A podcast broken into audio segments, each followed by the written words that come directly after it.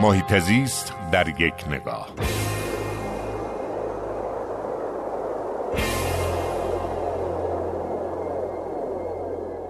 ششم تیر ماه روز جهانی مبارزه با مواد مخدر بود که امسال سازمان ملل شعار جالبی رو برای این روز انتخاب کرده بود و شعارش این بود که نخست گوش کنید از کودکان خودتون.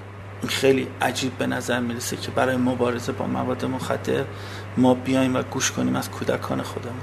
اما واقعا این دقیقه. اتفاقا اخیرا ستاد مبارزه با مواد مخدر در ایران هم به این نتیجه رسیده که رفتارهای خشونت آمیز و ایجاد جریمه های سنگین نه تنها نتونسته مشکل مواد مخدر رو حل بکنه بلکه همچنان ما شاهد روند رو به گسترش قاچاق مخدر و اعتیاد مردم هستیم. اما اگر بتونیم خانواده هایی رو تربیت بکنیم که تو اون خانواده ها همه چی سر جاشه حرمت وجود داره و رفتارهای کودکان در واقع با دقت مورد واسنجی قرار می‌گیره.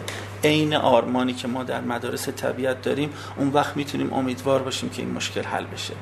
فرزندانی که در محیطی رشد بکنن که اجازه خلاقیت به اونها داده بشه اجازه پرسش به اونها داده بشه احساس بکنن که دیده میشن حتما از منزلتی برخوردار خواهند شد که به سراغ مواد افیونی نروند. هر جا حال محیط زیست خوب است حال مردم خوب است.